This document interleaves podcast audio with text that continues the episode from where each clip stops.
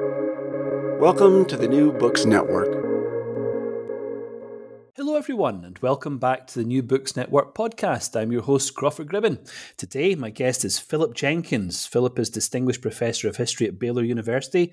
He serves at the Institute for the Studies of Religion, and he is a prolific foundational author of seminal works, including The Next Christendom, The Coming of Global Christianity, The Lost History of Christianity, a recent work on the effect of climate change and religious diversity, and today we're talking to Philip about his brand new book, He Will Save You from the Deadly Pestilence The Many Lives of Psalm 91, just published by Oxford University Press. Philip, it's just a delight to have you on the show. I've read lots of your books. Uh, it's impossible for me to use sufficient superlatives to describe how much you've written, how good the work that you is uh, the, the, the, uh, the, the, work is that you've written, uh, and also just how extraordinary the book is that we're going to talk about today. He'll save you from the deadly pestilence, the many lives of Psalm 91. Thanks for coming on to the show. Thank you very much. It was good to talk to you. Now, you by your accent, you're not from Waco, Texas originally. Right. Uh, I was born in uh, Port Talbot in Wales. Uh, I uh, came to the United States in 1980 in the closing days of the uh, Jimmy Carter uh, administration. I taught for many years at Penn State University.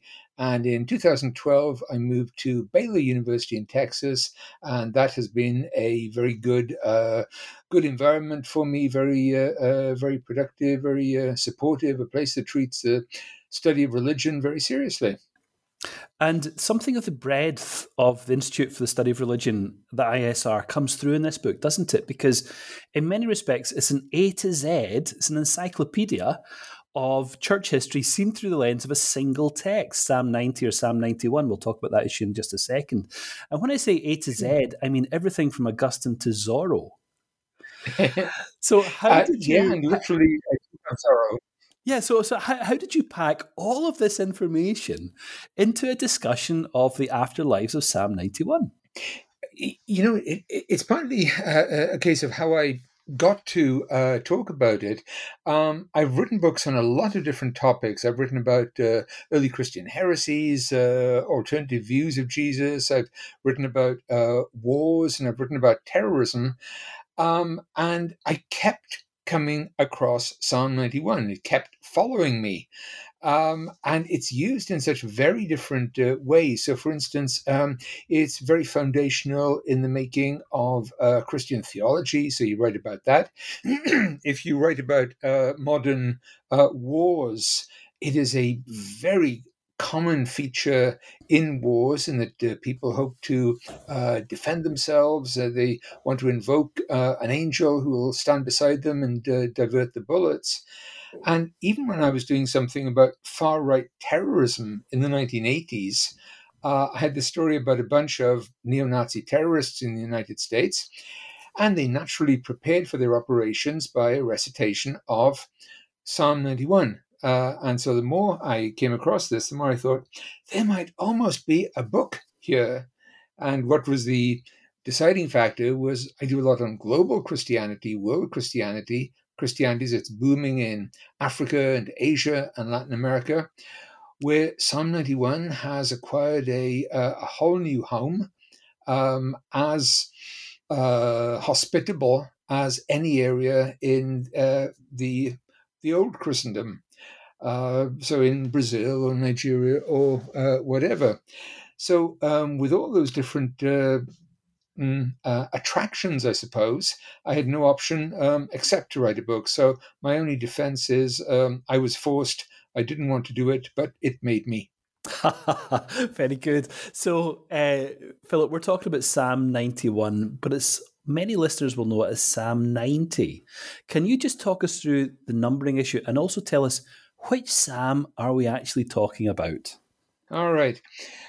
Um, the question of Psalms, uh, there are different um, traditions. Uh, Psalms uh, are originally in uh, Hebrew, they get uh, translated initially into, uh, uh, into Greek. But very, very early on, there's a, a confusion over Psalms 9 and 10, which were originally one psalm, but which get translated as if they're um, as if they're two. Um, so Catholic and Orthodox people on the one side use one numbering, Protestants and Jews on the other side use another numbering. Psalm 91, um, even if people don't think they know much about Psalms, they know this one because this has a real rare distinction. It is the only Psalm that is quoted in the Bible by Satan. And it's a very famous passage uh, in the Temptations in the uh, in the wilderness, where uh, the devil says, um, "Why don't you really prove that you're the Son of God. Go up to this uh, temple, throw yourself off, and uh, don't worry. And then he says, um, uh, God will send angels, you shall not uh, uh, bruise your foot against a stone. There's kind of an added agenda there. Lots of people know that passage, but what they don't realize is that Psalm 91 at the time was the ultimate exorcism psalm it's meant to get rid of people like the devil, and the devil is quoting it. So the analogy I use is it's almost as if you're watching a film and uh, you see a vampire waving a crucifix and uh, gargling with holy water. You know, there's something wrong here. So uh, uh, uh, that's the psalm. It's it's a very I, I, I, won't you know quote the whole thing though. It's amazingly short for the the impact it's uh, had. What it basically um, says is if you trust in God, don't worry. I will protect you against these menaces. You will tread down these deadly animals. You'll be able to tread on these uh, poisonous serpents. You'll be able to escape from uh, uh, from the plague. Um, a thousand shall fall at your left hand, ten thousand at your right hand, but it will not come near thee.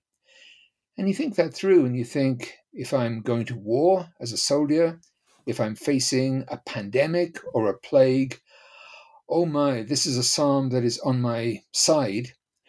And more generally, if I'm just a general person going through the uh, evils of um, everyday life and the uh, uh, the different dangers, and I want stability, success, prosperity, what God says in this psalm is just take advantage of what I'm offering here. In fact, depending on how you read it, it doesn't even say, if you do this, then I'll give you uh, this. It says, you've got this already. Uh, and that's very attractive for people who believe in the uh, prosperity gospel, very successful movement uh, worldwide, um, w- which basically says is if you act like you have uh, this success, this prosperity, you give to your church, you're a loyal member of your church, and you'll get it back many times. So, right away, uh, Psalm 91 is also very widespread in the modern world because it's the, uh, probably the charter text of the um, of the prosperity gospel. So, um, point me to an era, point me to a period, and I'll tell you why it's uh, so successful. But, but, but just to sort of kind of draw this together, there are many parts in the world today, like in Nigeria or Brazil or in uh, the Philippines, where if you walk around the streets, you'll see buildings with Psalm 91, the phrase Psalm 91 written on them. And what that is, is they're businesses and uh, they're invoking that protection just for their everyday work. So you, you can see Psalm 91 real estate, Psalm 91 boat rentals, Psalm 91 grocery. Uh, um, as I said, it's everywhere. It does make you wonder about the quality of the groceries if the shop itself needs to invoke the psalm, but that's another question. Um, Philip, in, in many ways, what, what, you're doing in this book is you're writing a biography. In fact, you use that metaphor, don't you, uh, um, to, to, describe the way in which you're working through the afterlives of of this psalm. Um, and as you just mentioned, the, the range of reference here is vast. Not only is this chronologically expansive uh, as a discussion, it's thematically expansive too. I noticed references to Chuck Norris, Sinead O'Connor, uh, and a host of other theological worthies. We might come to talk about some of those in due course. But before we dive into that, could you tell us a little bit about the composition of the psalm? I thought the the section where you talk about um, sure. bi- biological challenges and uh, epidemics and so on. It's just fascinating as a context for how this comes together. Right. Um, Psalms do not come with uh, date stamps uh, on them, unfortunately. They don't have uh, copyright dates. The traditional idea was that um, all the Psalms were the work of King David. Most people would be very suspicious about that uh, right now. Um, but so, uh, so people try and associate the uh, Psalms with one of a number of different categories. So it might be like a psalm of praise in the ancient uh, Jerusalem temple. Uh, it might be like a psalm of personal devotion, and you can fit almost all the psalms into one of those categories, except for Psalm 91. Uh, it is pretty much uh, on its own in so many different ways. It's an outlier, and as I say, or an outlaw and what seems to have happened is it is a psalm against uh, disease, against plague, a world in which, as I say, a thousand can fall at your left hand, 10,000 at your right hand, but you needn't worry, it won't come near you. I mean, that sounds like your hope in a, uh, in a pandemic. And you can look at this in different ways. So you could, for instance, look for particular plagues or pandemics in ancient Israel. And there are a couple of good uh, candidates. Um, but there are so many of these; it's very hard to pin down uh, one one precisely. Um, what I suggest is this probably arose somewhere in, I would say, maybe the fourth uh, century uh, uh BC, and it was against uh, plagues, but in a society where the link between plagues and demonic assaults is ve- uh, is very strong indeed. It's very hard to tell which is which, and so it rapidly makes this transition from being a pandemic psalm to being a psalm against uh, demons, a song against demons. And if I was, I started to say guessing, but my, my supposition is uh, this would have been very widely used in the ordinary life and rituals of people in ancient Israel. They weren't in the temple necessarily, they were in their homes, their extended families.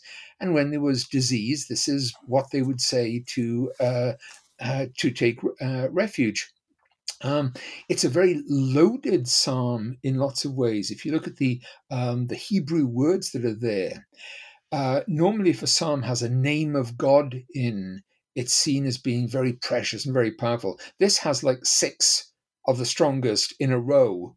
Uh, so, so, this is, as the phrase goes, you are loaded for bear uh, with with this one. You you are ready to um, fight uh, all the evils, whether they come uh, at you in the form of an attack by uh, by a sorcerer or a magician, or uh, if they come in the form of a um, a pandemic. And you have this very strong uh, image there. This is all about how your angel will um, w- will protect you.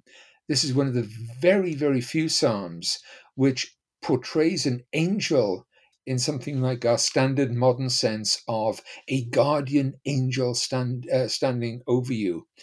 You know, uh, I, I've never written a book about the Psalms generally. There are 150 of them.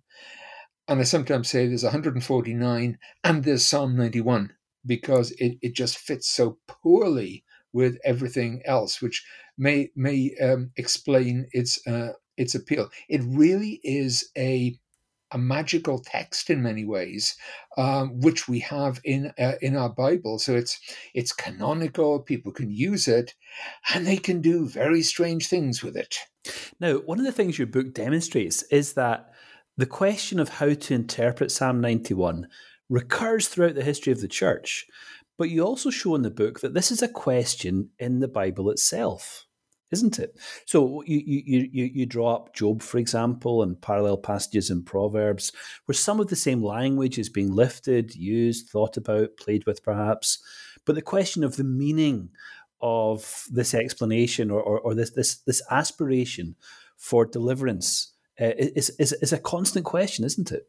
Right. Um, interpretation, both in the sense of how you understand each individual word, and also whether the overall idea uh, is, is, is acceptable. If you look at the book of Job, what what I argue is uh, there's a, um, a, moment there where one of the characters in Job basically quotes or paraphrases Psalm 91, and the reader is meant to look at this and say, "This man's a fool. He's making these ridiculous statements that if something bad happens to somebody, uh, it must be because they've uh, uh they've sinned." So it's almost as if whoever wrote Job is looking at Psalm 91 and say, "Be very, very careful with this text." But the question of um, interpretation, um, the, the text in Hebrew has about 110 words, and you can argue um, about half of them. So, what, one um, example is virtually certainly at the oldest level of the psalm, it uh, uses the word uh, pestilence. If you change that Hebrew word slightly, you, you get the word word. So, for instance, uh, if you're a Protestant uh, or a, a, Jew traditionally, you read something about the dreadful pestilence, the, uh, the noisome pestilence. In the Catholic translation uh, of the uh, uh, of the text, it turns out to the bitter word. Uh, and so many great scholars through history uh, will write commentaries and they'll say, What is wrong about the bitter word? Oh, we know how harsh words can affect people and uh, what you can do in response to a harsh word. Um, almost certainly, uh, it, um, it doesn't mean that. There's also another um, segment there which is interesting where there's a list of animals. You'll be able to control and tread down these uh, uh, dreadful animals. And the animals there change over time. Sometimes they're very supernatural, they're like dragons and basilisks. Sometimes they're real animals like serpents and lions. Um, but again, the, the exact translations we, we, we can argue about. So you get an odd pairing. Uh, there are similar words. Lion and jackal makes great sense. The way it shows up, it, it's more likely to be lion and serpent. Hmm. Uh, that, that, that's not a normal uh, pairing. One reason that's important is that apart from its other uh, appeal, through the last 2,000 years, Psalm 91 is one of the most frequent biblical passages represented in visual art. Um, very often, people wanted to depict triumph over evil. They would uh, try and appeal to God for help. Uh, and the way they would do it is they would portray these scenes and they would let their imagination run riot in showing a holy figure treading down, usually, a lion and a serpent and whenever you see one of those pictures, and you see them all over the place, you know that people are thinking back to Psalm 91. So um, it's like this issue of interpretation just goes on and on through the uh, uh, through the story, and uh, uh as I say, it, it, turns into a major divide between Protestants and Catholics, to the extent that not just are they numbering them differently, Catholic 90, Protestant 91, um, but they're almost reading different uh, different psalms. Uh, so you you have Catholics who are concerned with the dreadful uh, danger of a bitter word, and Protestants uh, are worried about a, a, dreadful pestilence or plague. There's a, there's a very large gulf between the two right there. Now, it's interesting that you mentioned there, Philip, the, the idea of control over animals, because one of the most moving passages in the book for me was um, reading about some of the, the martyrs uh, of the early centuries of Christianity, and who were, of course, forced to meet um, um, lions and and uh, and so on in, in, in, the arenas. And one one of the comments you made there was um, to note that the text that people do not cite can sometimes be as important as the text that they do cite when they come to think about um, you know what, what, God is asking them to do and to face. What does what did you mean when, when you when when you made that comment? We have a series of early Christian writers in the first and second century after the uh, the New Testament. They know Psalm ninety one. They write about it um, uh, a lot, and it would make sense to use it in the context of martyrdom. You know, if uh, uh, someone is being martyred, uh, then you know they, they, they, know that they will have the uh, support of God and so on. but they're trying very hard not to use the literal text that they would use in later generations about treading down lions and uh, fierce beasts, because they know they're going to be meeting very literal uh, lions, uh, and they're not going to tread them down. They're going to die at their hands, and that's the reason for what what I think is a is a very strange absence. Why are they not using Psalm 91 here? And I think there's actually a very good uh, good reason for that. There's one exception uh, to it. The the very famous early martyr Perpetua really does use the psalm in the sense of uh, treading down the head of um, an enemy who ultimately uh, will kill her. But it's presented not in the form of a passage about a specific um, animal. If you know that lions are going to kill you, it's ridiculous to say that you will defeat the lion. No, you won't. Uh, you may have a moral victory, a spiritual victory, but you will not have that material victory over that particular wild, wild beast. So we see this question then of interpretation and meaning in the early church. We see it in the Reformation period, as you mentioned to us uh, just a moment or two ago. But but this question of interpretation moves right up to the present, doesn't it? Um, in the 19th century, you give us some lovely vignettes about C.H. Spurgeon, the great London Baptist preacher experiencing epidemics of cholera in that city. You take us through examples of German soldiers in World War One, uh, and so on. And, and we find the same kinds of patterns of behavior um, often the same types of questions about meaning recurring again and again, don't we? Mm-hmm.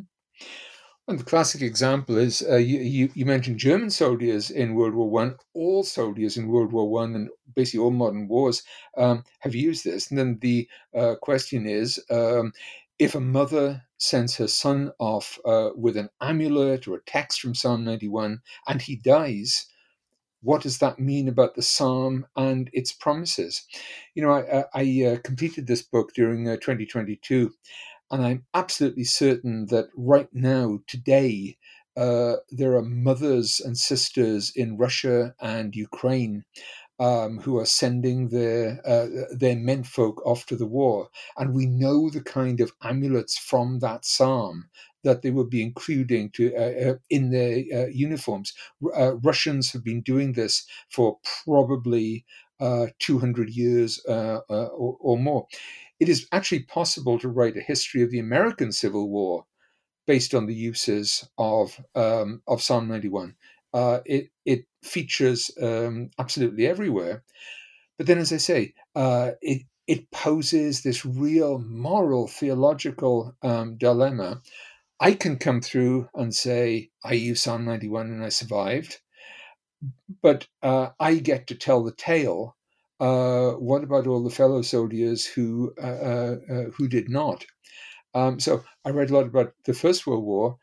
I can write about um, Afghanistan. I can write about any other war, and I'm looking forward in a grim way in the coming months to looking at my Russian sources and seeing what they're writing about uh, the miraculous um, deliverance they've uh, received in um, in Ukraine.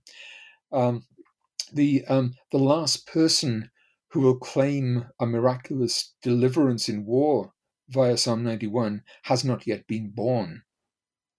So you give us here two and a half thousand or so years of thinking about this. Um, the story increasingly globalizes, as is your wont, as we move to the to, to, towards the present. After two and a half thousand years, and now in a global conversation, are we any closer to understanding what this psalm actually means?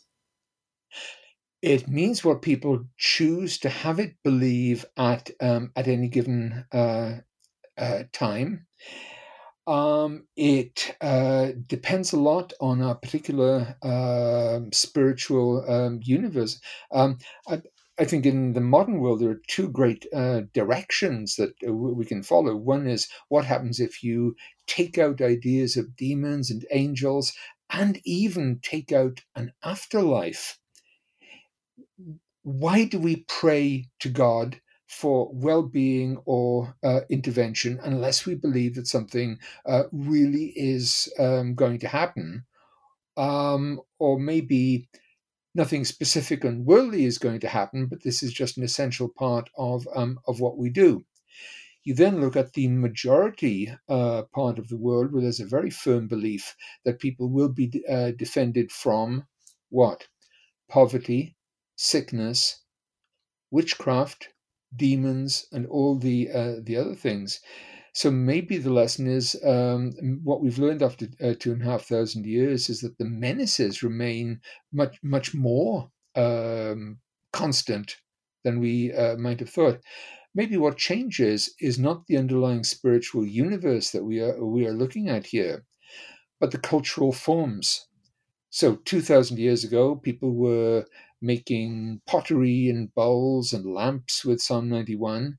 Uh, now they're doing very spectacular um, music videos uh, around the world if somebody says to me, um, Where can I find a music video of uh, Psalm 91 from, say, Brazil? I would say, Well, fine. What, what do you want? Uh, do you want a gospel version? Do you want a rap version? Do you want an uh, African uh, style version? What, what would you like? I can find you uh, anyone you want. So I think this is a, a, a classic example of the basic theme, the basic substance remains the same but what you're witnessing is an enormous efflorescence of different kinds of human culture in very different societies and very different uh, different languages. So maybe uh, it's not so much a question of understanding as um, as expression. Hmm. Well, Philip, we've taken up a lot of your time today, but before we finish, could you tell us a little bit about what you're working on at the moment? Well, um, I, I, I, like to focus on very narrow focused uh, topics, and yes, I'm kidding. Uh, so, my next book is on the idea of empires and how they make world uh, religions and how they draw the world's uh, religious maps, and how empires are the, I suppose, the unseen force in the making and the history of world religions. As I say, a nice narrow topic. Good. That should keep you occupied for at least six months, I think. Oh, easily. Good. Philip, it's been wonderful to talk to you today about your new book. He will save you from the deadly pestilence, the many lives of Psalm 91.